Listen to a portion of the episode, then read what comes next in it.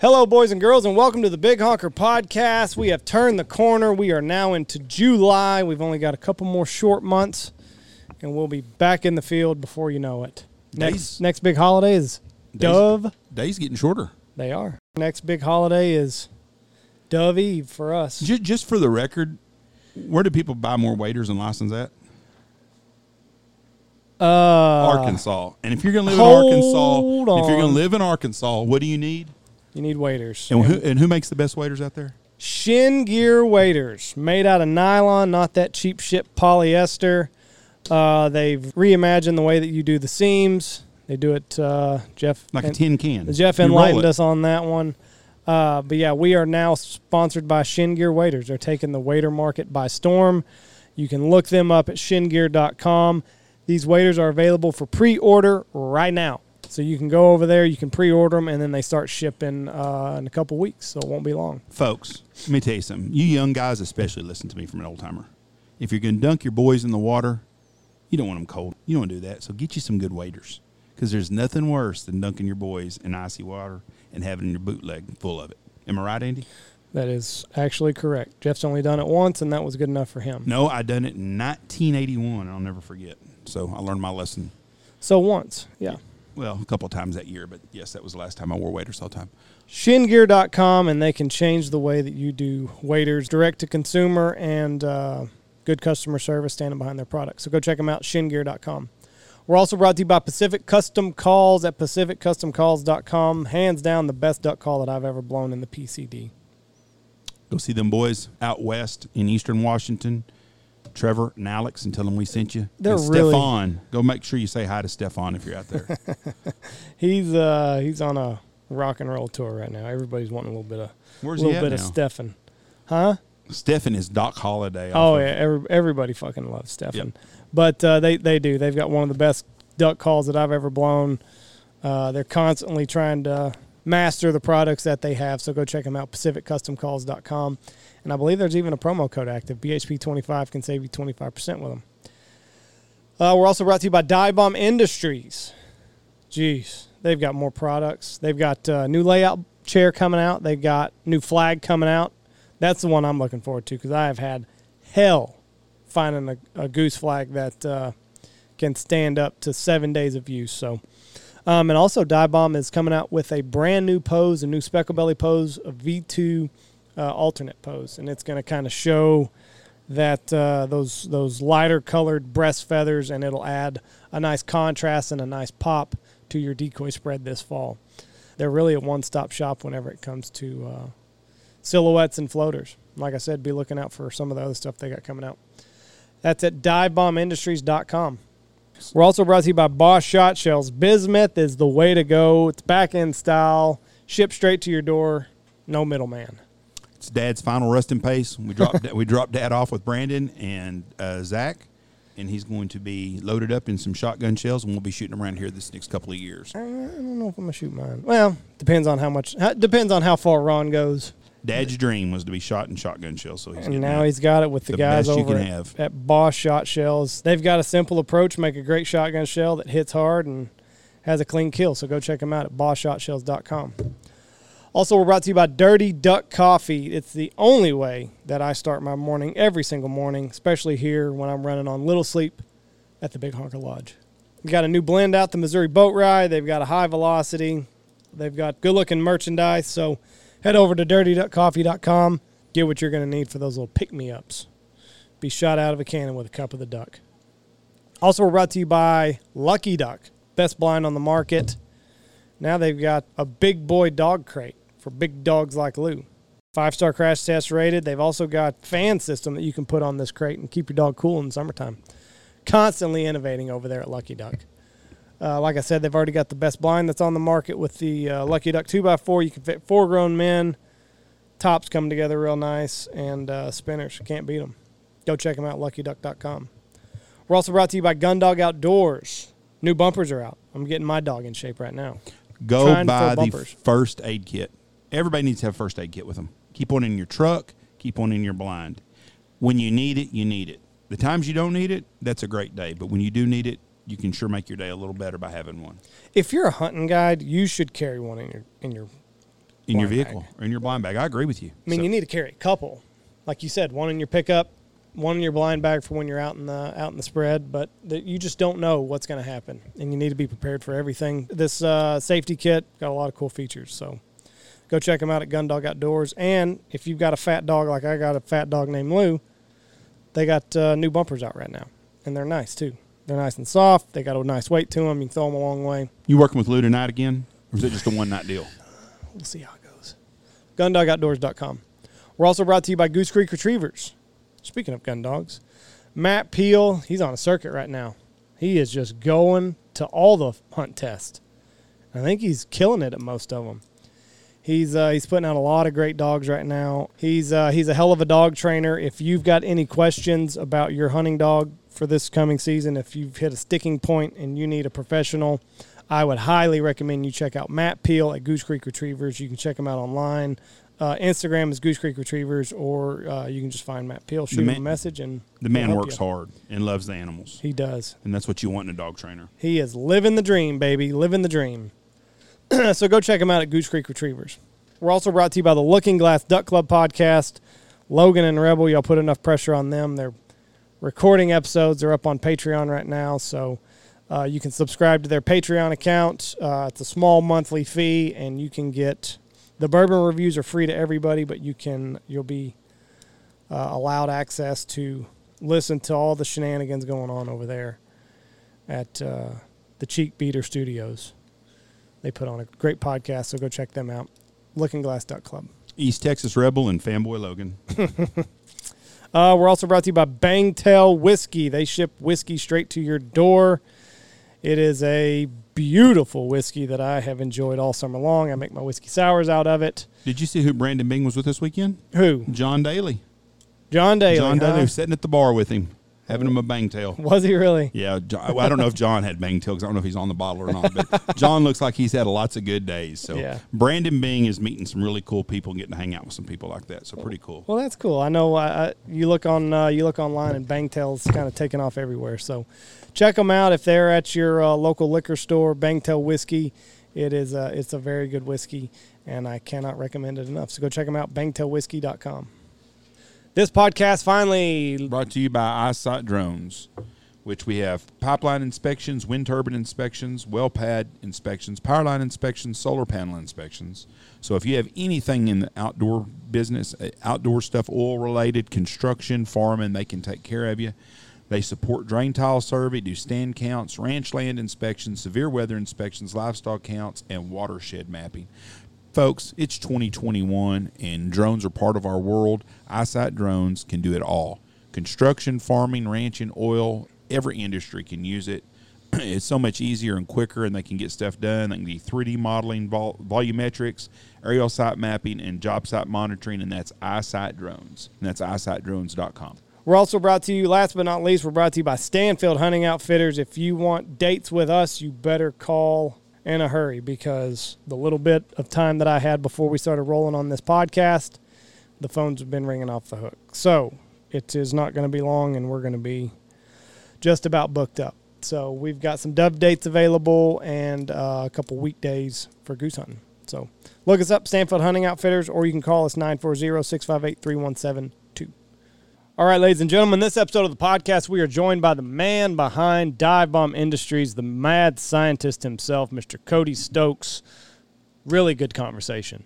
Uh, we talk about the major expansions Dive Bomb's going through, the new products that they're releasing for the 2021 waterfowl season, which is right around the corner. Um, a lot of fun.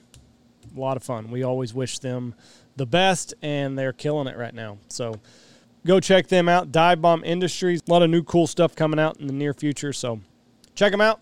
Here we go. Cody Stokes.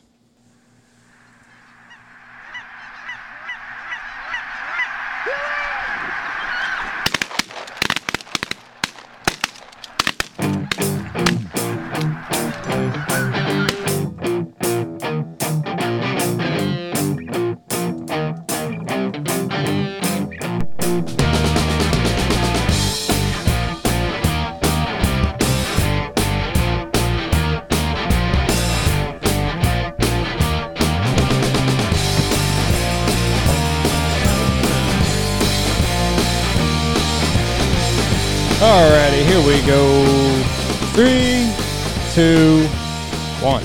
Boom! And welcome to the Big Honker Podcast live from Studio A. I am Jeff Stanfield with the world famous Andy Shaver. How you doing today, Andy? Well, I just got done telling our guests it's not live, and then you say that it's live. So Well, you got to make up your mind here. We, we are live right now. well, sure, we're doing it in person. yes, we are. So quit being a smartass. You're just quite confusing, Jeff. Yes. With us today from the hottest place in earth, St. Louis, Missouri. Maryland Heights. Well, Maryland Heights, which is the hottest place I've ever been to in my life. Mr. Cody Stokes, owner of Dive Bomb Industries. How you doing, Cody? Great guys, how are you? Good, good. We're excited. So has has everything kind of calmed down since uh, since Squad Fest? Are we back with our feet on the ground and back to running full steam? We're back with our feet on the ground. They finally picked the tents up, the porta potties, the whole works, and uh, I think we still have about 20 cases of, uh, of water left over. So um, yeah, we're all drinking nice bottled water in the refrigerator because, uh, as we as you just mentioned, St. Louis was the hottest place on earth. with like 10 degrees with like 75, 80 percent humidity. But yeah, we're all we've all we're all rested. We're all settled in for uh, this busy season coming up. That's already starting to pick up. So. I gotta tell you, I, my hat is off to you because we have been to so many hunting shows where um, they nickel and dime you for everything. You were giving away free cases of water. Um, Pizza? Your mom was coming around with pizza for people. I mean, it was that. My hat's off to you for that because you know you guys could have made a lot of money on bottled water or anything like that, but you you took care of the people that were there. Well, great. That's good. I know the I know the beer vendor was happy. I think next year I need to take a cut. he, was all, he was all smiles with big stack of money and and invited invited us all out for a free dinner and beer and uh, yeah. So he must have made out made out like a bandit on that one. So We have uh Well- in, in in my lifetime in the hunting business, I don't know how many hunting shows I've been to, but it's in the hundreds. And I have never been to an event, and, I, and y'all's really wasn't a hunting show. I've never been to an a, event like y'all's that was as ran as smooth, and where you actually cared about the vendors that were there because that's something you don't see very often. Usually, a vendor's an afterthought. They put on a hunting show, the vendor's there, he's paying you a thousand dollars a booth or whatever it is, and then you really don't give two shits about him. You're worried about the gate coming in the door. Y'all's was top notch. And when I tell you about being hot, I have lived in West Texas. I have been to a lot of places in the summertime. I've never been anywhere as warm as St. Louis in June. Yep. Well, that and we had it. Uh, you were you were I think centered in a, on a piece of asphalt, which probably didn't help. And the and the humidity here is just terrible. But yeah, back to the the, the main focus of the show. The goal is to get all of our main supporters and uh, loyal customers and friends together, just for a big, more or less party. Uh, and, and another big draw was uh, big payouts at the calling contest. We, we got some big names out there, which drew a crowd, and I think uh, I think it really helped the sport of, of competitive calling. I think a lot of people there were captivated by the opens, uh, and the junior stuff's obviously great for the youth. But uh, but yeah, to have have you guys come up from Texas and and a whole bunch of other friends and just get together and relax, and it wasn't about making money. It was more about just uh, coming together, and I think it showed. So uh, some of the, the, the major contributors here, Kyle and Forrest, uh, they did a great job. And then Ashley, uh, my sister, who you probably met, she she handled a lot of the fine details, the busing and uh, signage, and that was most, mostly Cam too. But yeah, all came together, worked really hard on it, and I think it showed. So thanks for noticing. It was it was a top notch deal. Now, when like and every day at the office that you're at right now, do you is it Cade or any of them guys around now, or is it just you and the ladies around there basically now? Well, no, we have uh, I think 18, 18 full-time employees at this facility. So, um, and none of which are Cade, Asher, Forrest, and Kyle. They're all they're all remote. So Asher has, uh, I guess, it, his unit, which would be him and Cade out of out of Little Rock, Arkansas, and then Forrest is in Longmont, north of Denver, with their airplane, and his family. And then Kyle moved. He was with uh, Higdon prior to us. And he was down in Kentucky and he moved back to I think Washington or I think he's in Washington, Washington State, and he's out on the West Coast, which is actually perfect because that's uh, really our, where where our expansion efforts are heading out on the West Coast. So uh, we're a Midwest-based company, so uh, West Coast reaches far, but not so far with Kyle there. So it actually works out perfect. Well, y- you would be a good guy to work for. You don't seem to be a hard ass at all. You seem to be easygoing. People do their Uh, jobs, and you just let them do their jobs. As long as they do their job. job and you do it well, then I, I shouldn't have to be That's that right. micro. No, I, I came from I, my my previous boss was the micromanager, and it was just it was hellacious. No one wants to come to work. You have terrible anxiety all the time, and it's just not worth it. And one of the main reasons of starting this company was to get away from those big pressures, get away from the corporate people or having you know five larger customers where uh, you have to do everything they say and they don't appreciate anything you do. Where we have now thousands of customers, and if one doesn't appreciate us or wants to, you know, treat us poorly, we just move on to someone that treats us well. The same goes for our employees. So yeah, it's a, it's a, you know, when you look at the workplace these days, or, or nowadays, I should say, in this in this decade, it's the two things that come first, and first is most important here, and it's it's um, culture. Culture is absolutely the most important thing. No one's going to want to come work with you with any talent if it's not a great place to work. Uh, and then the secondly, obviously, is compensation. So culture and compensation. I mean, it's it's simple and it, and, and they're great. If, if you can afford it and and make it work, it's a total winner. You know that that's that what you said there about micromanaging. I've been blessed. I've only had maybe one. I haven't worked a ton of places, but I've had one bad boss. I was working at a T-shirt place in college, and the the manager was telling us how to sell T-shirts, and I'm like, motherfucker, it ain't that hard. Like they're coming in, you know, we're we're way off. We're not on any major strip. Like if they're coming in here, they're most likely gonna buy a fucking T-shirt. So like, just get off of our back and just let, let us have fun. But Yep. he would. I'd be talking to customers and like you could see them around the corner and I'm like, oh my! And then you like you said, your anxiety rises. You, Yep. you get you're like, oh shit! Like what you know? What am I doing wrong? And then like sure enough, you get called back there and it's like you know you really need to do this or you need to do that. Well, then I'm thinking about what I need to do instead of just talking to the people about the fucking T-shirt and like. Yep. You've got the license on the T-shirt for Texas Tech. Like you're, we're the only game in town, so just get off my back, guy. I hear you. But the thing is, you know, I try to be friends with I try to be friends with all the employees here. But there's this there's this balance where if you come too in the friend zone, then Right. their performance may drop or their standards may lower and whatever else. So every once in a while, I kind of have to remind myself and then remind an employee, you know, if something that they've done is subpar, I have to call them out and say, you know, it's difficult and they may, may be offended. But at the end of the day, a, a day or two or three later, everything circles back. We don't mention it again and we carry on with life. And I think everyone kind of, you know, respects that, uh, respects being called out and asked to continually improve, which is kind of the buzzword of, of the manufacturing industry or distribution industry. So anyway, yeah, that's something I, Jeff does a really good job with that out here because we are a family business. It's it's him, myself, Jeff's brother works out here, and we want our guides to feel like family.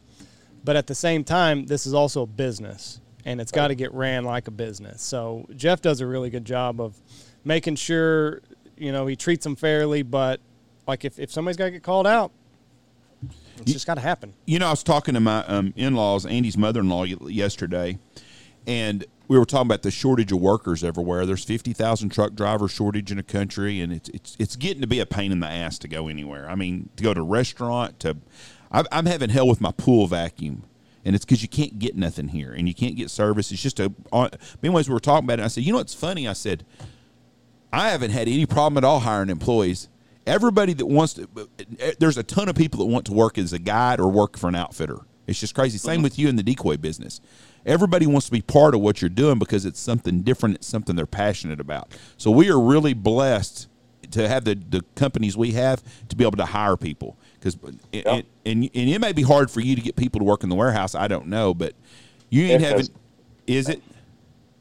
it's not. It has not. It's not been hard. I used to play, uh, run this really, really tight budgeting on on hourly and, and warehouse type guys, and you know, at the end of the day, you get what you pay for. I, I bumped our our base hourly rate up, you know, twenty percent, and I walk out to the warehouse floor today, and it's just night and day.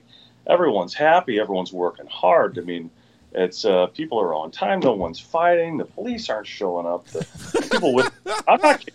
I mean, I mean, a lot of the, a lot of the lower lower wage stuff would come from the inner city here, and you know, and people would the police would be here serving people. It was just Oh it was God. it was wild. We had some fight. Uh, It was uh, I'm just I'm over it. Uh, we could afford at this point to hire um, some some better workers, and it's it's paid off. It's you know, it's been great. But but uh, funny thing is about the warehouse. It's we I have guys uh, reach out to me reach out to me through Instagram or call or friends of friends. I'm dying to be in the industry. I'm dying to be in the industry. How do I get to hunt? You know, 90 days a year. I'm like, well, it's not it's not working. You know, in the in the office here, and your really only hope is is getting on board with Asher, Cade, Forrest, and Kyle. Uh, otherwise, working here is a grind. I mean, Tommy the engineer, he's a hardcore waterfowl hunter, and he's here, you know, four, five. He's here at least five, and he's working from home. And basically, he's building up his potential off season. He's creating products that right now that he can go use in the field and justify his time in the field.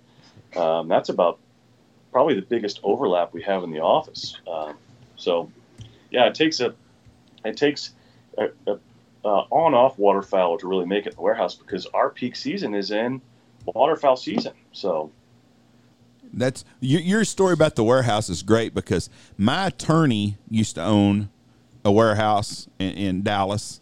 And then my good friend Steve Barber used to manage a warehouse in Dallas for a big company, and both of them said the same shit. Steve told me he used to have to loan guys money every week from the weekend because they get in trouble. He'd have ex wives come up there. One of them threatened to shoot a guy at the office. They had the cops serving papers there all the time. And so when you were talking about the warehouse stuff, it was the same stories. I guess that goes with having warehouses. Yeah, it, it does. It does. So, yeah. I don't know what to say. I guess it's part of it. That was a good like ten years of my life, and it's like a like the sun finally came out. It's, it's just uh, I don't I don't want to go back to that. So and all it took was more money. He he said it was a battle every day, but he did. He had an ex-wife come there and bring a gun and was going to kill her husband at work. He said it, but he said it was an ongoing deal. And he told me, I said, well, whatever happened to the boy? He said, oh, finally someone killed him. I mean, but he said it was a battle forever.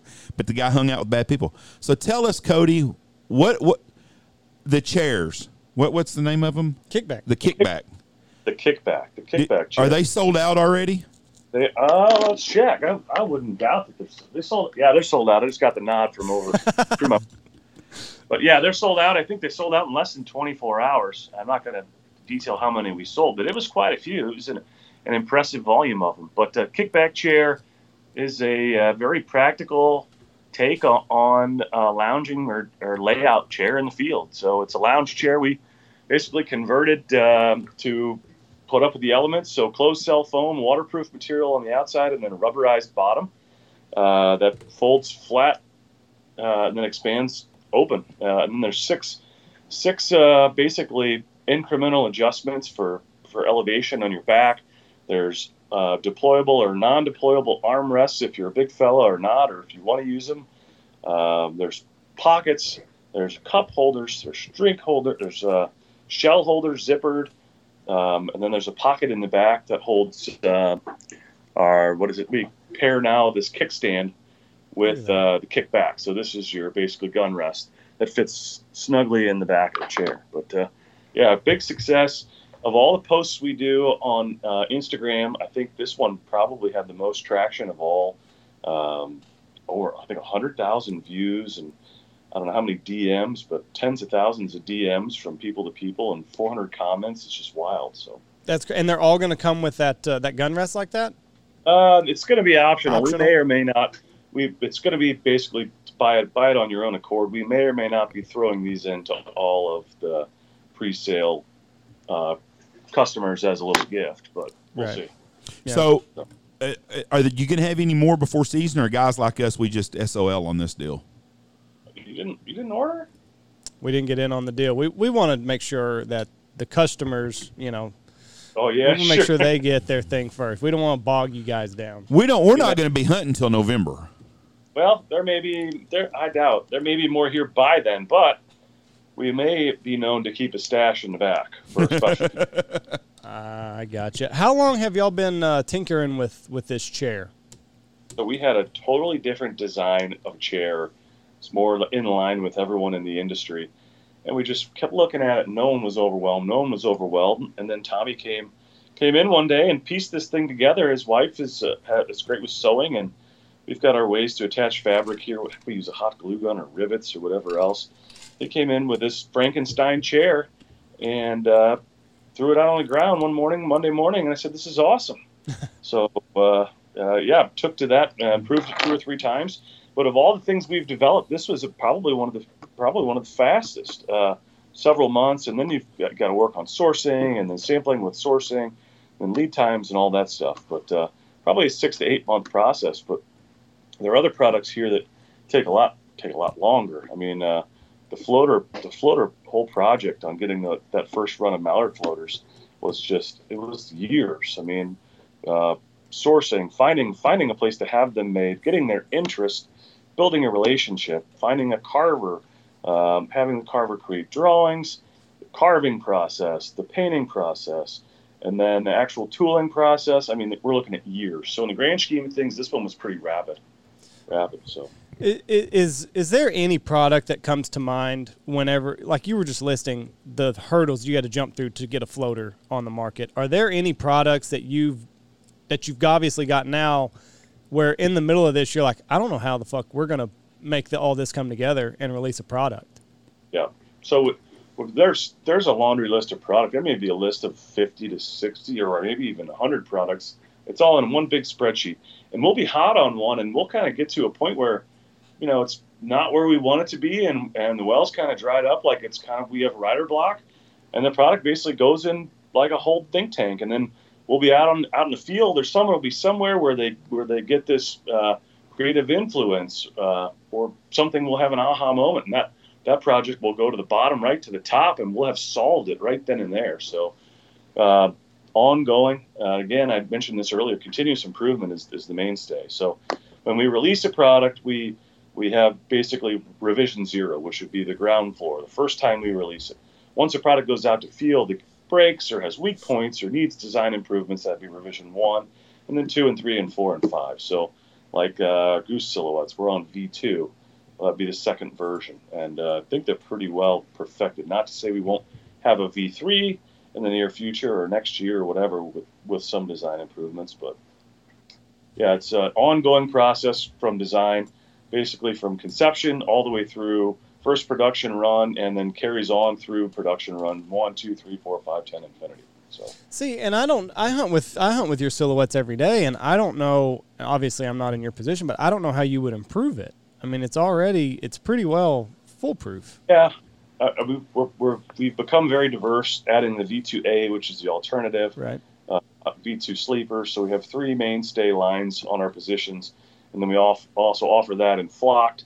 And then now for this fall, we'll have fully flocked out. So basically, any skeptics with uh, any sort of glare, so to speak, that obviously you guys have used them enough to know that I don't think that's a factor. But we'll have fully flocked silhouettes coming um, this fall. So V2FF is what they're going to be dubbed. I saw those. Those those look pretty nice. Um, so you got your pintail floaters back there, and they look gorgeous. I think they're pretty sweet. I think they are too. How long have we been? Uh, how long have we been holding on to those to get those perfected to where you wanted them?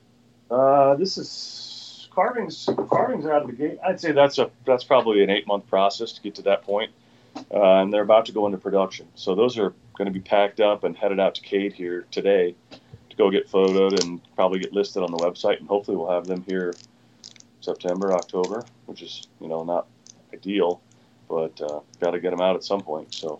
So we have pintails here. We have, we have a, a drake and a hen. They'll be sold in six packs, four drakes, four drakes, two hens, and then we also have uh, blue wing teal, which are on on the floor outside the office.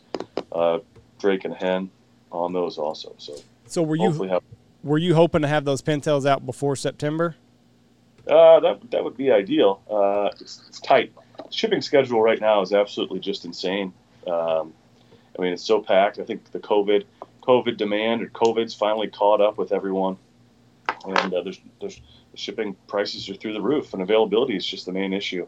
We're waiting we're waiting sometimes a month to get availability on shipping. So I wish I owned a trucking company right now. Gosh almighty. Yeah. That's crazy. I wish, I wish I'd bought a house six months ago and and uh, I owned a trucking company because prices just through the roof. So. Yeah, it, it, it's nuts right now. Now I was I we were I don't know how I didn't get to see the the flag demonstration at the show. So show me this. Yes, there it is. Gorgeous. This is what we dubbed the super flag. I'll show you right there. Yeah. flag. Shaft is carbon fiber, hollow carbon fiber, and we actually have a rod that runs through the shaft that meets up at the head, and it allows for uh, quick deployment. There it is. Then obviously collapses. So pop out of the A-frame, flag, shrink, and you're gone. Uh, or, you know, in a layout blind or layout chair, pull, flag, hit it on the, the floor or the ground, and it's collapsed again. So that's pretty cool. The other thing is uh, the main complaints on flag has been basically this fiberglass rod cracking or breaking. So Yep. we've put in a rod that uh, has design elements that keep it from cracking or breaking. So, I mean, this thing's wrapped over on itself, It springs right back to action. I Yeah. used break, you break a lot of flags. I'm telling Oh, you, all the time. everywhere I last year, make a flag. Please make a flag that lasts longer than a hunt or five hunts or whatever it may be. So hopefully this is this is our answer to that problem. So, you should have been using the flag in 1995. oh yeah, what was the flag like in '95? Well, Wooden dowel I rod. and- wouldn't. I went through a bunch of flags. Uh, rest in peace, Randy Bartz. We just lost a good guy who come up with the flag of it. Old friend of mine, but Ran- and Randy used to give them to me by the the handfuls. But they would they they would fall apart a lot of times.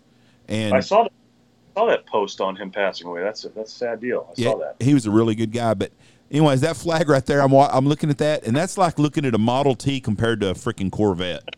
I mean, that's that's what I'm looking at. I'm thinking, wow, you know, if you'd have told me in 1995 there can do a lot of improvements on this flag, I would just make them more durable. And then I look at that thing you're pulling out, and it's like Luke Skywalker pulling a freaking whatever the hell they call the light sword or whatever that thing's called. That that is an amazing deal, and that's carbon fiber.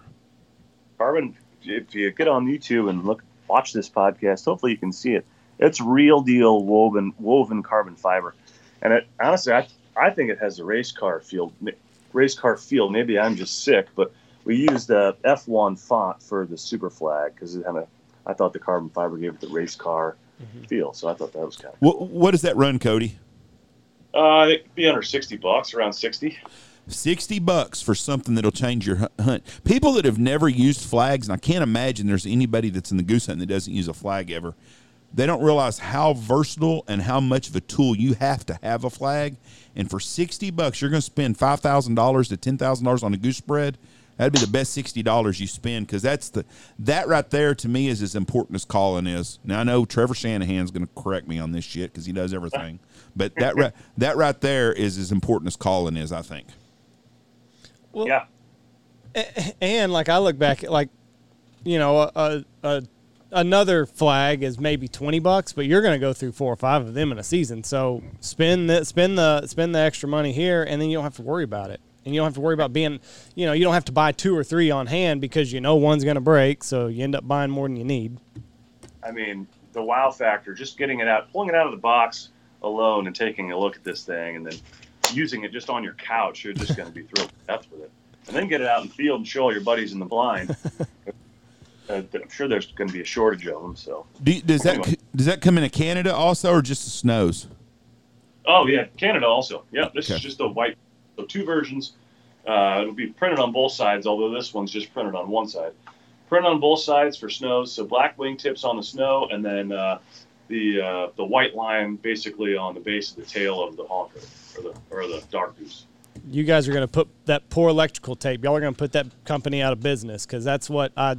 Most of my flags have um, have either super glue or electrical tape on them. So I think I think you guys have put those guys out of business now with this flag that'll last all year long.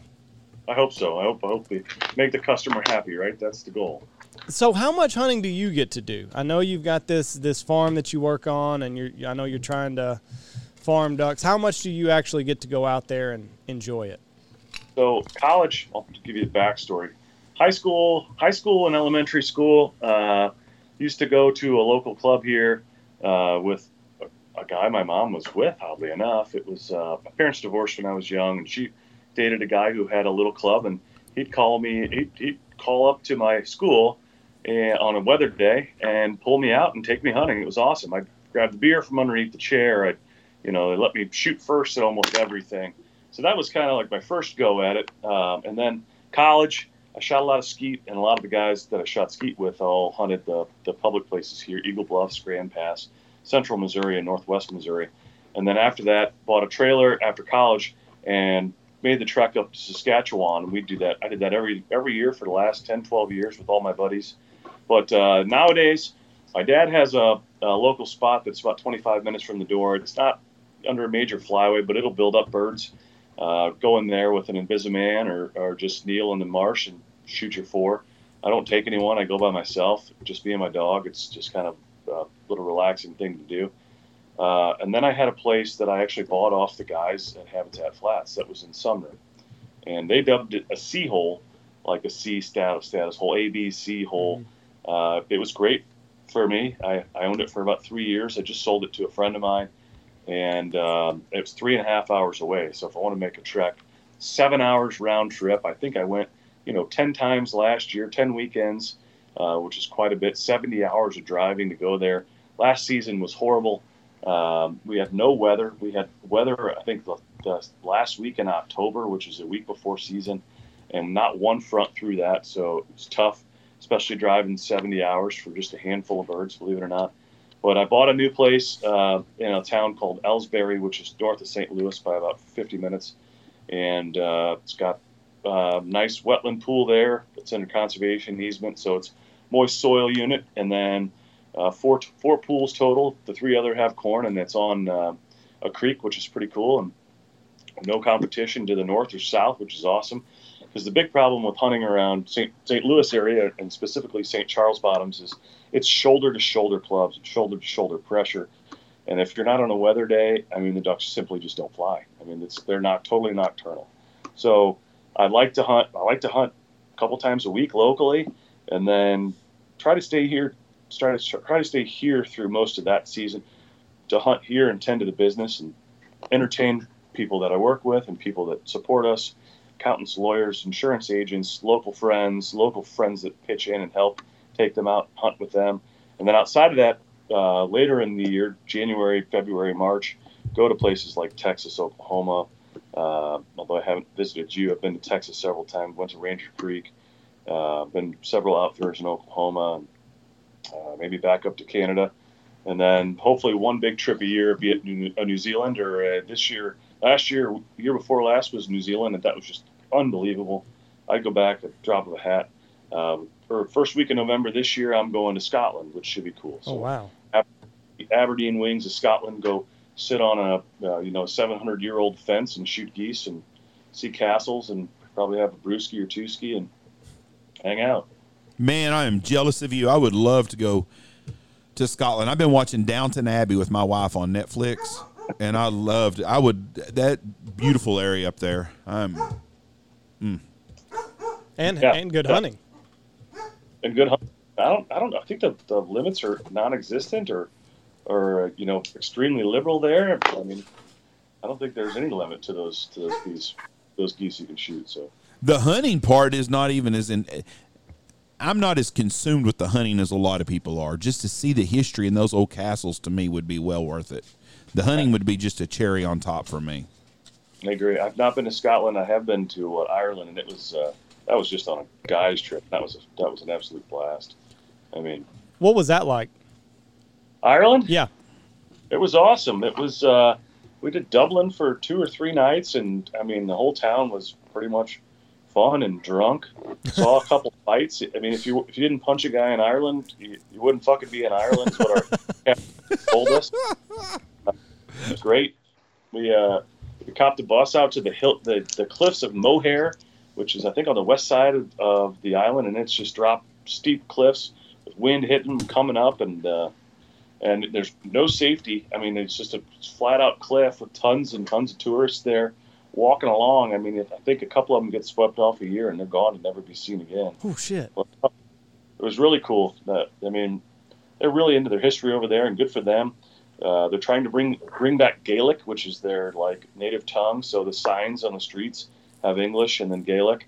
Um, and then the interesting thing is uh, they didn't have their, their shores and, and farm ground or ag, ag ground was original just was rocks.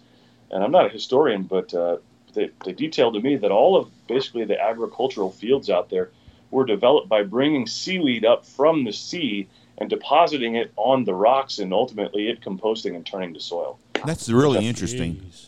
which I thought was pretty pretty cool. So, Yeah, that's badass. But you know, my wife and I, we're always kind of thinking about in the future of where we wanted to go. And I mean, it was did you just was it just like a big drinking fest, or was there sights to see? I mean, what what was the trip like? A group of about ten guys, so it was Big- pretty much ninety percent a drink fest, to be honest with you. Are the chicks did- are the chicks hot over there? I don't know. They like, oh, the black Irish are the hottest. I'm like, there's no African American Irish people, are they? Like, no, you idiot, the hair. I'm like, yeah. So, Oh. yeah, they were fine. I mean, nothing to write, nothing to write home about. Uh, If I've learned anything from this podcast, if, if, and I want to share with everybody, is the first thing you should remember: if you're going to date a lady with a kid, you need to be like Cody's that take him hunting and let him get a beer from underneath the bench. That's the Yeah. first thing I've learned from you. The second thing is you need to all want to be like Cody and go over and travel and drink and party and see the rest of the world. yeah. Well, I'll let you make that decision, but. Yeah, I, I'm thinking pasty, you know, redheads over there. I'm not thinking this. Uh, I'm not Black Irish. Yeah, I didn't know where you were going with pasties. I was like, "Where's it going with this?" no, no, no, no, no. Town. Yeah. yeah, they don't see a whole lot of sun over there. I don't. I don't imagine, but you know, maybe I maybe we'll go over to Ireland one day. Um, They can drink you under the table over there, though, can't they? They can drink. Yep. As there was a video, Conor McGregor has a whiskey, uh, an Irish whiskey, and there's a video of him giving, offering an old Irish man a, a, a drink of it, and the man refused, and Conor swung at the guy, Mhm. an old guy, and uh, and the guy didn't even care. Okay. Shoulders and kept drinking his beer, drinking his whiskey. No one even cared. It's ridiculous. But where where did did y'all stay in like a hostel over there, or were there hotels and stuff? oh, stayed in the hotel, hotel and double. Yeah. So when are, you're going? Uh, would you say first weekend in November to Scotland? first first weekend in November for a week in Scotland. So there's going to be four of us total. Asher and Cade are going, and then we've got a, another guy that works for us, does videographer videography, very very talented, like detail oriented videos. Uh, so right now on on YouTube we've got we've got Field Facts with Forrest. We've got a new calling series coming out. There's with Forrest and Kyle, and both those guys are you know upper echelon callers. Definitely check that out. And then we'd like to do something along the lines of you know uh, four to five feature films with you know more cinema, higher cinematography. I don't even know if that makes sense, but more more quality oriented. That's more storytelling. I know that may or may not be in, but I think it's cool. I think it'd be awesome to to focus in on more of the details of Scotland and the sites and the culture and things like that for people who care. So anyway, we're, going to do a vlog style video in Scotland, and we'll also probably have a feature length, a feature film that, on Scotland and the lifestyle and the culture and, and the hunting. So it should be cool. I think you'll be shocked how how how popular that is. I, p- Well, cool. People, people, I think that would be a big hit. It's just like the documentaries they have on Netflix and everything else. I enjoy that stuff, and they wouldn't be on there all the time if there's not a lot of people that watch them. I, th- I think you Yeah. would. I think you would appeal to a different market ra- than like the vlog style people. I think you'd get more guys, you know, Jeff's age group that kind of care about that sort of thing. And then if you put in some cool, cool hunting stuff, it's kind of a cherry on top. But I think you'll widen your base. I mentioned this before the podcast, and Jeff, that's what I was talking about when we need the Morgan Freeman style voiceover. well, it'll cost you zero for me to do it. There you go. Well, and the price deal. is right. Well, I, I think that would be very, uh, be very honored to get to do something like that, and I think it would be very interesting. That would be cool. Very cool. Nar- narrate some of the, the, the scenic shots with history with uh, none other than Jeff Stanfield's voice. That'd be fun. There you go. Did you ever think in your wildest dreams that you would be where you are today? No. Never. No, I, I would say definitely an aspiration, but I know this is not mo- the most encouraging statement. I mean, the likelihood of something like this going and growing to where it is is very small, and, I, and I've got to respect it. Uh, you know, it's a lot of hard work, and it's a lot of hard work by everyone that's involved in this organization, but it's a lot of timing and a lot of luck, and and uh, I'm grateful. Never did I think it would be as big as it is and be growing continually, continuing to grow as fast as it is. So uh, no, I'm, I'm I'm surprised to be honest with you. And it's an honor. I'm just lucky. Well, I would. I mean, you're a hard worker, and I mean, you guys, your timing seems to be impeccable on everything that you do, and maybe that is luck or good fortune. But I mean, everything you do, it seems like it's a logical next step, just like your floater line and everything else. Like it made sense seeing you guys try to, you know, expand into that realm, and now you're into clothing and the kickback stands, and I know um, a blind is coming out in the future. You you can Yep, talk about that or not, but it makes sense when you guys take another step. Yeah, when I say timing, I, I basically mean uh, focusing on the foundation of. it. Uh, I mean, we were I mean, I started selling these. You'll see on we have a new website coming out. You'll see on it the original website that I built on Dreamweaver software, which is an Adobe software that may or may not even be around, and it was HTML and CSS, and all the code was basically copied from uh, like like public sources and pasted in there, and then pictures added, and it was just a crazy complex thing to have uh, basically a direct to consumer buy online platform in 2010 or 11 back when you know web e-commerce was not like the mainstay. It was still brick and mortar. So we got involved in we were direct consumer only brand before it was even really a realized thing. So our timing there was impeccable. And then our timing with social media and basically the come up on instagram and facebook was established but instagram and tiktok and all that stuff we took to it basically on the forefront and, and uh, and it's continuing to grow there. So the alignment of all that stuff, uh, and especially the e-commerce, is I think where our real timing has has been great. And you've got good people to work for you. You got guys, you know, like just putting on this calling contest. You know, Yeah, Forrest and Kyle. Kyle and Asher's been in- incredible. Cade, and then the guys in the office. We got a bunch of guys in the background here that get absolutely no limelight that are you know the major foundation of this place. Brian, Andy, Debbie, uh, Tommy, Cam in this office, Ashley, Sam in customer service. Uh, yeah, it's just that we're honestly kind of turning into a family. Trying to do more things like, as, cheesy as it is, is recognize everyone's birthday and have a pizza party. I mean, come on.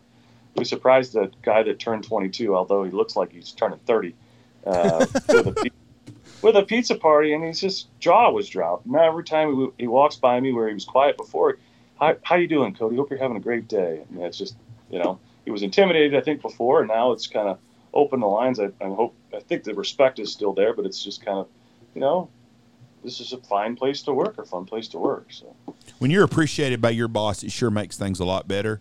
And that low man, the, the, the lowest guy on the totem pole is important. They may not. They, they may not always realize how important they are. They don't make as much money as some of the other people do, but you can't run a business without the little guys. that's right. Because That's right. I mean, I know you don't want to do a lot of shit that they do. Jeff doesn't want to do what the Bird Boy does out here. So like, No. You got to take you got to take care of these people, or otherwise you're going to find yourself in a shitty situation having to do it yourself.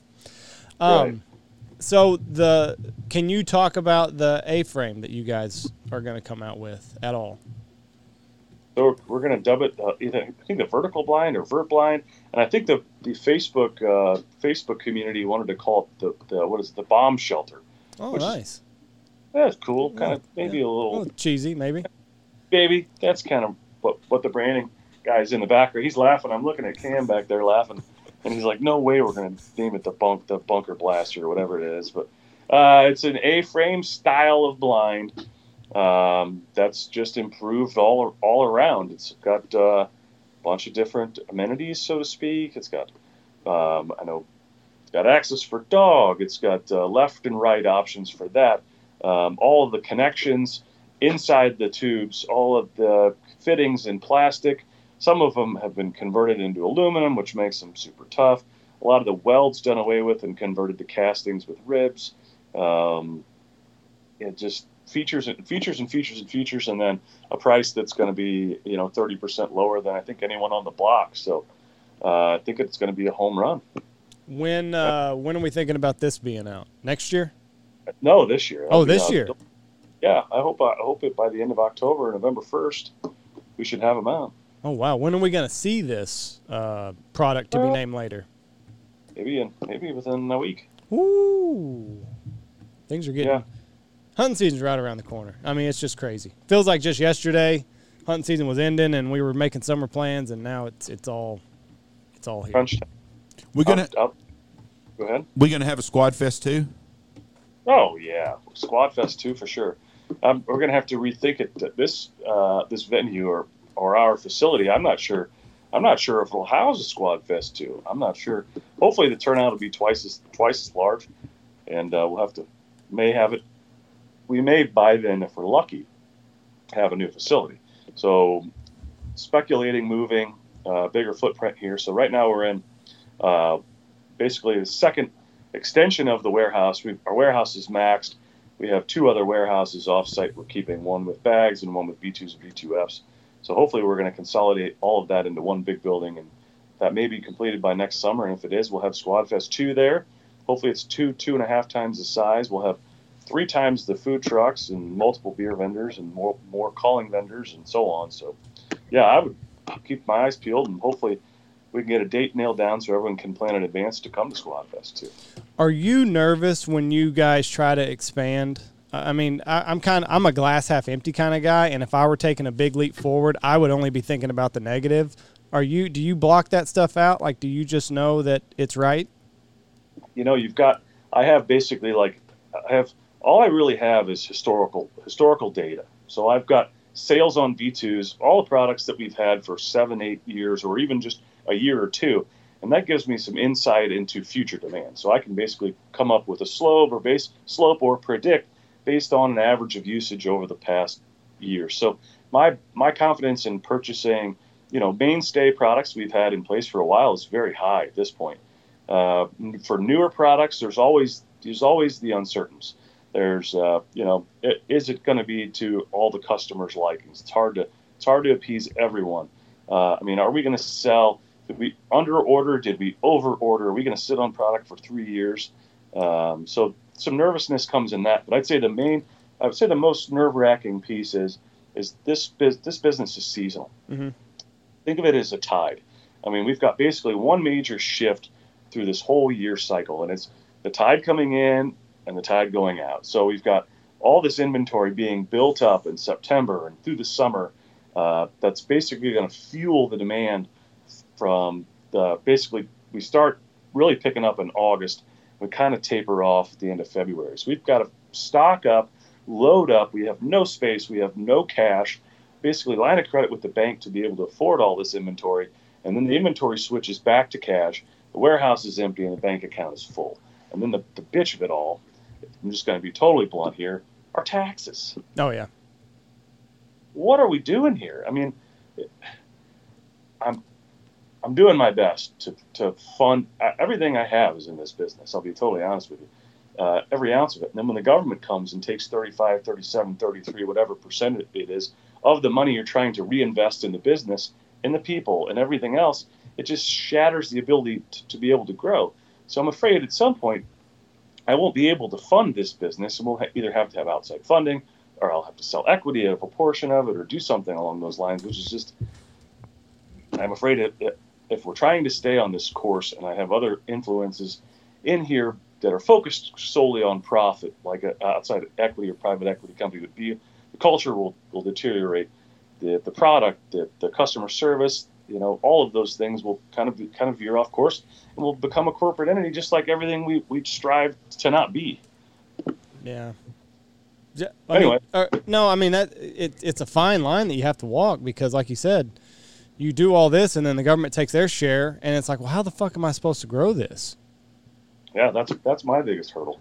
We're all we, we businesses, small businesses are all overtaxed, and uh, the people that don't own anything or don't have anything, they're all they all bitch. Well, you know, they, we need these companies to pay their fair share. Well, companies are who provide jobs. Even the big boys, I, I get sick of hearing that all the time about Amazon, for example. People all the time gripe, well, Bezos doesn't do this, he doesn't do that. How many jobs does Bezos create? How many jobs is he responsible for? Now, I am not a Jeff Bezos fan. I think he's a liberal, and I'm, he's just not my kind of guy. But treats his employees like shit it, but they, they work for him. I'm not taking up for him on that deal, but he provides a lot of jobs. And those products he sells, those products that sell to Amazon, they're providing a lot of jobs. If you take Amazon out and you just do away with them, there's a, that's a lot of jobs are in our a lot of people are feeding their families aren't going to be available. Same with Shell I, Oil Company. You know, I think Amazon needs some competition. They they, Oh, they do, yeah. but that's going to have to come from free enterprise. It's just like Yeah. G, GM. If the government would have let GM fail, there's guys in private business that would have scooped up General Motors and bought it and reorganized it and would have been in it would have it would have come around again. But in the hunting industry, like Cabela's, for example, or Bass Pro, whoever it is, it's Bass Pro.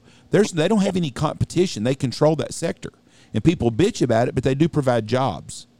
You know, and that was Yeah. one man's dream, and and that's the same with Bezos. Amazon does need some competition. I agree with you. Yeah. But didn't it It- come it- out? Was it them or Tesla? They don't pay any taxes. I think it's Amazon. They they they, they the way their company's set up, they're paying taxes. They just don't pay what everybody thinks they should pay. Everybody thinks they should be writing the government a check for two billion dollars a year or something. Well, fucking poor dive bombs having to. I don't know what their gross revenue is or what their what their income is, but it should be. I mean, at least the amount I'm paying as a percent. As Right. a percent. They they've So got I, those. I don't know. Yeah. But that's what screws. It says Amazon right here in 2018 paid zero dollars in federal income taxes on more than a billion dollars in profits before taxes. They probably It built, also received a 129 million dollar tax rebate from the federal government. That's what he's saying. And what you're saying, small businesses get the shaft from government. Right, right. And, but what I'm saying is, is that small businesses. I, first of all, I'm not a big Amazon guy. Oh, you are too, Jeff. I, buy, I do buy some stuff from Amazon. You were you were cheering. A tear came to his eye when Jeff Bezos went through the atmosphere the No. other night in his ding dong rocket ship. I'm not. I'm not a fan of Jeff, Jeff Bezos He was at all. crying. He was crying. A tear came to his eye. My, what what I'm saying is, he also you don't have to drive to any big big city in America. And I bet in St. Louis, there's somewhere they're building an Amazon facility. Somewhere they're everywhere. That's right, and that's We drove why he's not paying three. taxes because They're he's the, he, he's re- Now, yeah. I mean, I don't know why that would be more of a local tax than a federal tax. I mean, if we're kind of in this process right now with different municipalities in St. Louis. You know, we'll we'll give you tax abatement on your property tax for 5, 18, uh, 5, 10, 18 years, whatever it is, if to basically incentivize you to move there. But we still we still have to pay income tax to the state and the federal government. It's basically the property tax on on the place we stay. So if we buy a building, we're going to have to pay property tax. If we lease a building, we're going to have to pay uh, triple net, which is CAM, I think, insurance and taxes. So that would be the major that would be the major incentive incentive for St. Louis saying, Amazon, come build here. Not not they can't just say St. Louis can't say I'm not to you can't pay federal tax or you're not to have to pay the state of Missouri. So anyway, when I look around basically the landscape of industrial of industrial places in St. Louis, like industrial buildings, I've gone around and I mentioned we're moving, hopefully moving next summer. I've gone around and, and there's like three or four subleases available that are massive buildings with drive-throughs and big ass fans. Those fans that are like 30, 40, 50,000 dollars. And these places are decked out and they're all for sublease and they've only they've got like 4 years or 5 years left in like a 6 or 7 year term lease and they're all Amazon buildings. Mm-hmm. They're all Amazon buildings because they've grown out of the buildings so fast. And now they're all building these bigger buildings. It's like this trickle. I don't know how the hell they can afford. I mean, I'm, I'm, now I know if they don't pay taxes, it's probably a lot easier for them to not afford to have to pay for these 400,000 square foot buildings they move into for a year and then move out of. And they're still on the hook. It's crazy. Are uh, you you're lo- so the local muni- municipalities up there, their EDC boards won't come and do a recruit deal to get y'all to come there and get y'all building for. Oh, they they were. We had a municipality here last week. Yeah, they. they I don't know that. I don't. I think they're not that thrilled that we're an online retailer because when you look Ah, at yep, sales. look at yep, when you look at sales, they're not focused directly in their city. They're focused all over the country. And now, in now in online sales, you have a sales tax nexus. Five years ago, you could sell freely over the internet to any state you want, not have to worry about uh, sales tax repercussions. Now, when you sell to a different state and you you cross a threshold for transaction or gross gross receipts, you have to start remitting sales tax. So the local municipalities, basically in our case, would benefit only in the local sales. But they're they're still. So that was basically the big big uh, negative to to what what they were interested in. But they they mentioned at the end of this meeting, they're like, you know, all of this stuff aside, there is one factor that's really not quantifiable, and that's cool factor. Uh, they're like, it would be very cool to put you in an industrial park with your logo and your youthful vibe and all your all your reach on the internet. Got the dog bark. Someone else.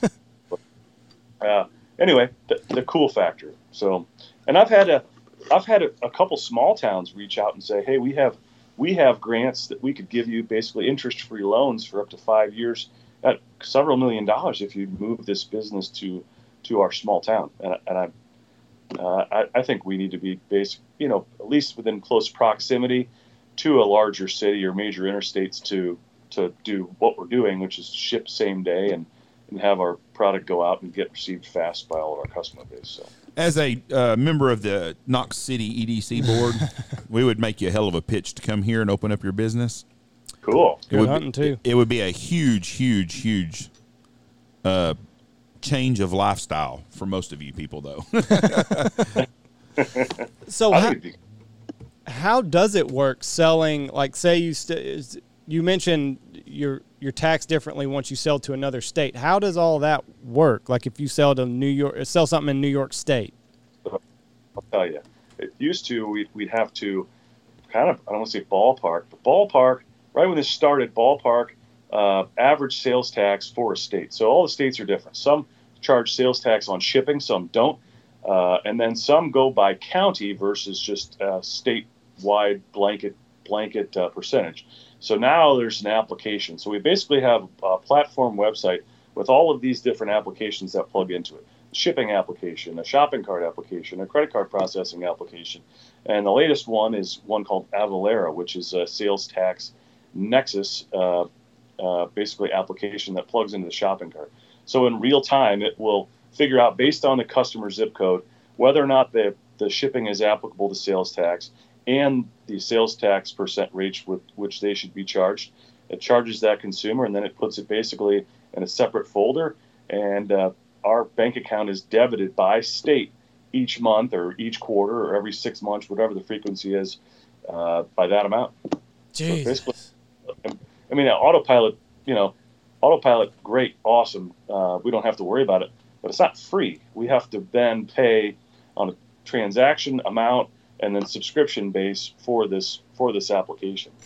Uh, and we're not, our government's not paying for that. I mean, I don't expect them to. We can't really pass that on to consumer and sales tax. The only thing we could do is either take it in shorts or pass it on in profit margin hike or basically a price hike. Uh, which, if you look at our V2 silhouettes, the price has not changed since they were brought in in 2011, which is crazy. Do you foresee any uh, price increase? I mean, at this point, is it inevitable? A little bit? Yeah. Yeah. Yeah. No question. It's inevitable. I mean, our pay scale is increasing, cost of business is increasing, the cost of materials is increasing, uh, cost of shipping is increasing, uh, inflation. I mean, all of these things are definitely going to weigh on pricing. Uh, I'm I have my own strategy uh, on what I want to do moving on price increases that I'm probably not going to discuss. But yeah, they're inevitable. Uh, you know, I think the name of the game is probably try to hold out until you know you have to. Um, so that's kind of my plan. It's everybody wants to be in your shoes. I mean, you you built a successful business. It's growing. Um, you've got a great fan base, but nobody in their right minds would ever think about all the shit and all the legal hoops that you have to jump through on almost a daily basis to get to where you are right now. Yeah.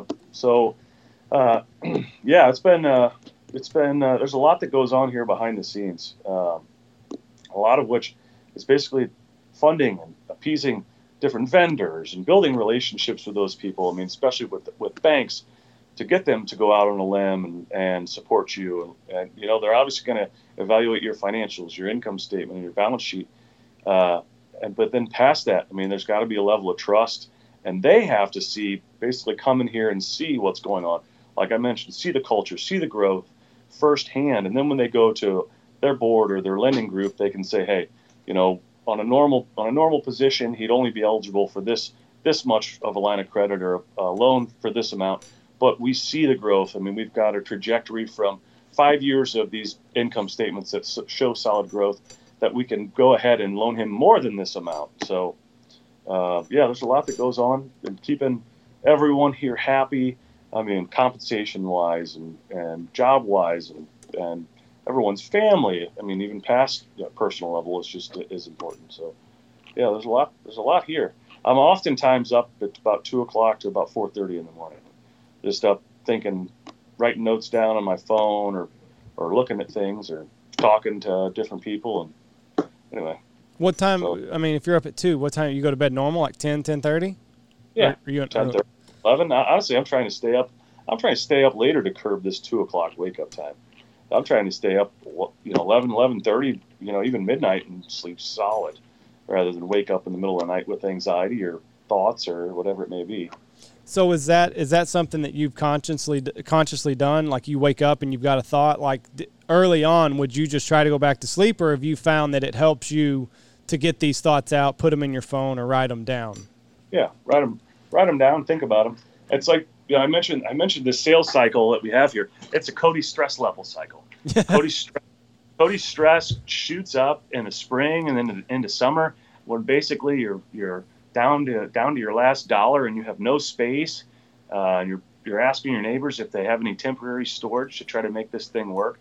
And then once you turn the corner in August, uh, September, and, it all starts to, to come back in and everything lo- looks like it's going as planned, I'll I'll lighten up. I mean, I think everyone around here basically tell basically my day to day attitude how what position this place is in, uh, and that- even at home. Heck, I think my dog can even tell. Ain't that funny though? Because people on the outside always think, "Oh, they got it so good, they don't have to worry." Blah blah blah blah blah, and they don't realize the bigger company is. There's usually more stress. They just Mhm. when it was just when you first started this business, you have a ton more stress now than you probably did when you first started, don't you? I'll tell you, I don't know. Uh, I, you know, so long ago, I, ju- I just remember I sold 500 dozen on Craigslist, and then I doubled down and I and I ran a thousand units, and I just remember opening the container, pulling off the first dozen, and cutting the box and looking at them, and they were purple, and they were shiny, Uh oh. and it was every every ounce of money that I that I made from the first run uh, down the tubes. Couldn't sell them, and so that's basically take them all to take them all to the bandsaw, cut them in half, and throw them away. There's literally nothing you could do to it, and that was it. That was honestly just about it for me. And uh, I was headed to lunch with my dad one day, and probably the best advice, you know, simple best father son advice I'd ever gotten. Uh, I said, I, I think I'm going to give it up. And he's like, How did it go? And the product was was fine. I said, It, it went great. Because then you'd be stupid not to give it one more shot. And gave it one more, gave it one more go. Product came in great. That's basically how we evolved into V2. Was the problems that were basically teetering on the edge of V1. We converted to V2, and uh, it's been I don't say gangbusters. It's just been on the incline since. Uh, and then when you look at it, this business didn't make money for the first five to six years. Five to six years, I, I didn't pay myself one one red cent for the first five six years. I wasn't I wasn't even on payroll up until about two year two to three years ago. Asher was our first guy on payroll. I think Nick Kosis was number two. So Wow. yeah, It- I don't know. And so I think my stress management is getting better. But And you're it's just my hats off to you. I mean, anybody that owns a business, you know, they know what. But so many people just want to point at guys like you, or hunting outfitters, or na- Amazon, like Jeff was doing. You're the one that ripped on the wealthiest man in the world. Not I me. didn't rip on him, Jeff. That was you. Um, but so many people rip on these companies, and they they don't know. Like you bet everything on dive bomb working, and it's paid off. So you should be in a position to where you can, you know, reap some benefits, and you you've earned it. every every one of these uh, these loan documents has a little thing in there that says personal guarantee. that means everything that I own. Right. So that's just, that's a little spooky, but at this point I'm just used to it. I can imagine. So, well, Cody, uh, let's start wrapping up here. So we're going to see pintails in the near future. You're going to see pintails, blue wing teal. You're going to see uh, cool things like the flag I detailed here. We've got an A-frame, the kickback we talked about. The kickstand is the barrel rest. Uh, the dry line bag is getting re-released, I think, uh, for the end of July. Um, and then, in, in addition to the dry line bag that we'd offered last year, game strap here, Nice. eight loops, floats, hooks on with a clip to the outside of your bag. We've got a little shell case here uh, with a loop hang in the timber, hang from a tree. Keep your shells dry, keep them together, pour them out of the box, deep six it, uh, and then a backpack that Cade has. Um, and then look for maybe some full bodies coming this spring, uh, a more comprehensive line of gear. Right now, we've got our base layer that was a huge success. Bargain. The materials are awesome. Uh, we've got that in white and brown coming, which is cool. Mid layer, we have out a shell, more base layers, some hats, some gloves. Um, sky's the limit here. Uh, Tommy's working full bore, our, our engineer, on new products. So there's a lot coming down the pipe. Um, we're excited to, to continue to grow. Yeah. We can't wait for our October shipment. We always get it's like Christmas around here for us. So Cody, keep Yeah. keep killing it, my friend. Uh, hopefully, one day we can uh, share a blind together, and uh, we'll keep rooting from you. Da- we'll keep rooting for you down here in Texas. So, Thank you guys, as always. Love the love the podcast. Appreciate the support. You guys doing a great job. yes, sir. Thank, Thank you you, very Cody. much. Have a good and, day, and uh, God have a bless good- you. Have a good day, bud. You too. Thanks a lot. Bye. Damn it! I didn't even think to do it. you missed your deal. I Cody missed it. Cody Stokes, interesting guy. That's crazy, though. I mean, so many people, you know, you don't think about it's just a shoestring that you're on whenever you own a business. Mm-hmm. I mean, always- just like out here. It's like, easy for the out the guy on the outside. It's always easy to point fingers. I do this and I do that. But the funny thing is, is the guy who comes to work for you that knows how to run everything else, but he never ran nothing anywhere else, or he's been out of business doing it himself three or four different times. Yeah. Tho- Those guys always trip me out. they go to work for another outfitter, and they know they're, well, they're going to do this and they're that. Well, why didn't you do it at the three other places that you ran that you did do good? So Kind of like Biden. You're bitching about all this stuff. Well, why didn't you just fix it when you were there for 50 years? You've been here 50 years. he is the worst president this country's ever Just had. just fix it. Or any any politician that runs that's been in there. I'd do it this way. There- he- Motherfucker, you had your chance. Yeah, he he's horrible. That's a or whoever's running, he ain't running things. We all know that. That's a, that's a mess you keep down there. telling me. Stuff on the border is a mess. Well, we don't have to turn political here. It was Okay. a nice conversation. It was. Uh, otherwise, so We have a whole lot of stuff going on in the world right now that me and you can discuss. At our next one, just me and you, our own roundtable from from Jeff, I did see you cry whenever Bezos's penis-shaped Shit. rocket, a little tear I didn't watch any of that. right down your eye. You didn't? No, I don't. I don't give two shits. Have you seen Have you seen I the just- memes about him Yes. and Doctor Evil? Yeah. They both have a penis-shaped I, rocket. I don't have anything against Jeff Bezos at all. He's all. the ultimate success story. That he is, and I don't understand. But and people bitch about his taxes. He's going by the tax rules that the politicians make. Elizabeth Warren bitches about it all the time. Well, you know what?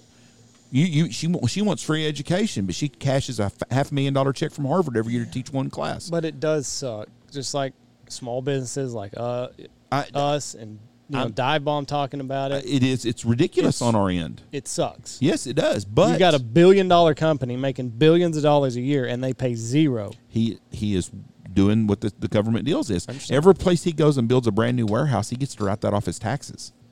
Oh. and stuff. That's what I'm saying. He's doing stuff to that instead of paying taxes, he's he's uh, investing in himself. But that's what he wants. That's what Cody He wants should to do. be able that's to. what I- Cody's saying. Like I can't, I can't reinvest because I'm getting so much taken. yeah, it's it's a screwed up deal. But he also can afford billions of dollars in tax attorneys. Ah. It's a screw. It, it's not a fair situation. I, I but the guy's going by the rules, is what I'm saying. The politicians they stick it to the people small business. Dive Bomb is a very big business to me, a lot, a lot bigger than we are, but they're considered a small business still. I mean, and there's there's this country's made up of them. I mean, we've got electronic guys that, or electric uh, uh, companies that hunt with us and construction guys that are they do hundred million dollars in business a year, and that's still considered a small business right. and those guys are in the same boat, and it's a bullshit deal. But everybody always bitches. Well, you know, the businesses need to do this. That businesses are the ones that create jobs. Well, Jeff, I don't like it. Well, what, what do you? How do you want to fix it? Do you want to just do away with I'm not- all taxes? Yeah, You want to do it away with all taxes? everything's gone. So how the fuck you gonna drive down the road? Taxation is theft. Well, How are you gonna drive? I'm this bandwagon now. Okay. What do you mean? How am I going to drive down the road? Who's gonna repair the streets and shit? We'll hire somebody. Some there will Who? be a co- there will Out of be a what money? There will be a company. What Jeff, money? You might have to fig- You might have to fix your own shit, bud.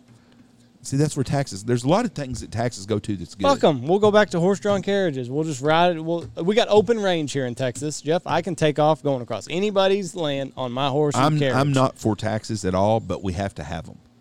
The problem we have is people that are spending tax dollars on shit they shouldn't spend on, like private jets for politicians. Mm, shit like problem. that is a bunch of bullshit.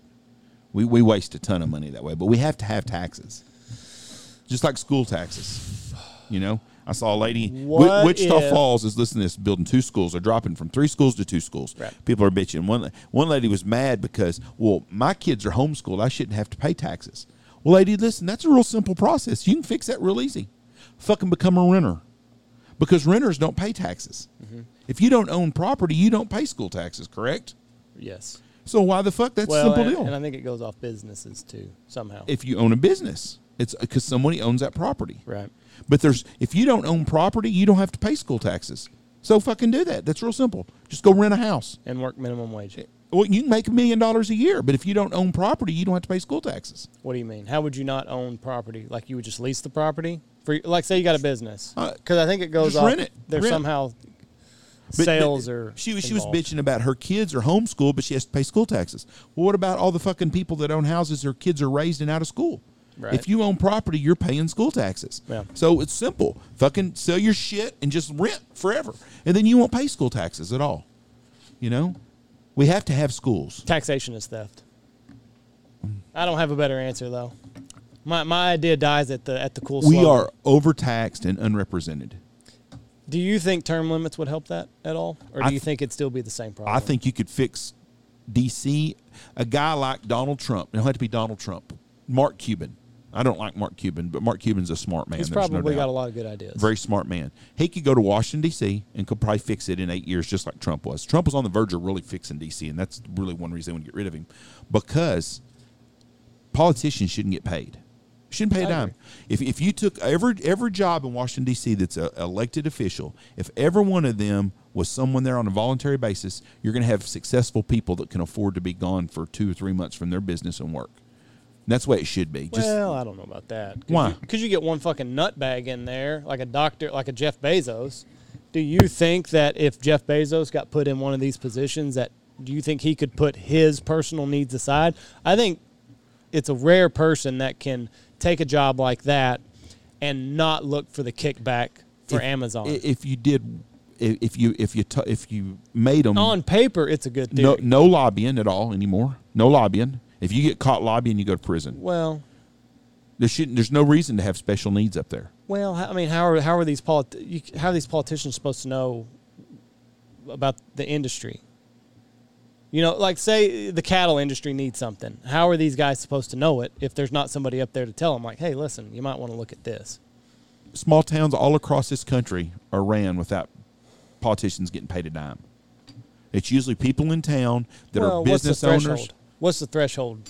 Wichita Falls, the people get paid, don't they? No, The mayor doesn't. no, I don't think so. I think he does. I don't think so. Unless there, there there's two kinds of government in Texas. There's a, a mayor government that runs the thing, and you have a city manager government. The city manager runs Wichita Falls. They have a city manager. Their mayor don't get paid a dime. The same as I didn't get paid mayor when I was mayor in Knox City forever. Now it's apples and oranges. A town of a thousand, fifteen hundred people compared to hundred thousand people. Abilene's mayor doesn't get paid. Wichita Falls does not have a mayor. They have a mayor, yes. It's not what it says here. They do have a mayor. Wichita Falls does not have a mayor. They have a mayor. I don't know what that they is. do. Their mayor, their, their their government is paid for their city manager. Their city manager answers to their mayor. Their mayor runs everything as a figurehead. And that who the city manager's uh, real boss is the city. The actual the city council is his boss. On day to day operations, the mayor is his boss. Wichita, Kansas, they pay their board members. Well, there's cer- certain states have different laws. That's what I'm saying. New York City's mayor gets paid, Wichita City Council pay has climbed 24% in five years. but in Texas, the county commissioners get paid. So, but anyways, back to my DC deal. If you had every politician in DC wasn't getting paid and had to be a, and you took away all lobbying, you could clean some of the fraud and shit up that they have. That's the problem. There's too much fraud. Way too much money. For sure. There's there someone just common sense. shouldn't tell you that someone's making $170,000 a year, like Nancy Pelosi makes, shouldn't be worth $35 million. She's got good investors. Yes, she does, and, and, and and gets paid under the table for stuff, and it's wrong, and they shouldn't do that. But that's our problem is we letting people in D.C. do stuff like that. But someone like Bezos, Donald Trump, Mark Cuban, you would have a lot of people like that as politicians that are running things, and we need they're, they're, those people are on boards all over the country on different company boards. Right. You know, Marriott's got a board of directors. If you found out who they are, you'd probably be surprised. Some of them are. They're other billionaires and stuff. You know, they want people in there that's got the hindsight that know how to run stuff. I don't know. I'd still be a little bit nervous. But Get this evil billionaire in there. every small town in America, usually you're going to find the people that are that are that are members of the council, the mayor, the school boards and stuff. Usually are people. You're usually not electing the dumbass from the town. Right. You're usually electing people that have some skin in the game, that have a little bit of common sense. No, not all, not all of them, but Glad that wasn't a prerequisite for the boards that I'm on. the water board you're on is really upstanding people. Well, common sense. So you're saying your school board is not, huh? I don't know how I, I don't know how I got rope doped into that.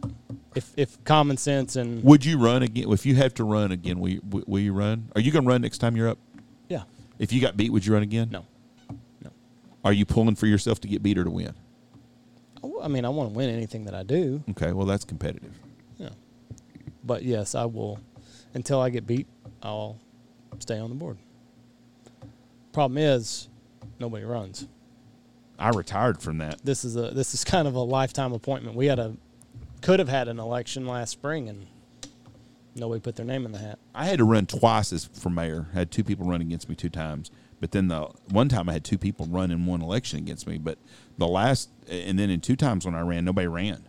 And I didn't run the last time and nobody else did either. And I wasn't gonna run. I wouldn't run. You couldn't pay me to be a politician ever again.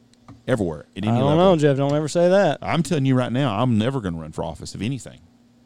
I don't want to be anything. I don't even want to be a judge no more. Probably. They make a lot of do re me up there, Jeff. Where Washington D.C. I have way too many skeletons and have ran my mouth too much to ever be elected. to Donald Trump got elected president, Jeff. Donald He's had- Trump had billions of dollars. He's had sex with hookers, porn stars, you name it. He's probably stuck his penis in it. we need more Donald Trumps in the world. I'm not saying that we don't. I'm not. That's apples and oranges. But I'm saying mm. if there was ever a guy that had skeletons in his closet, George Bush was a drunk. He's a cokehead and a drunk. Ted Kennedy killed somebody.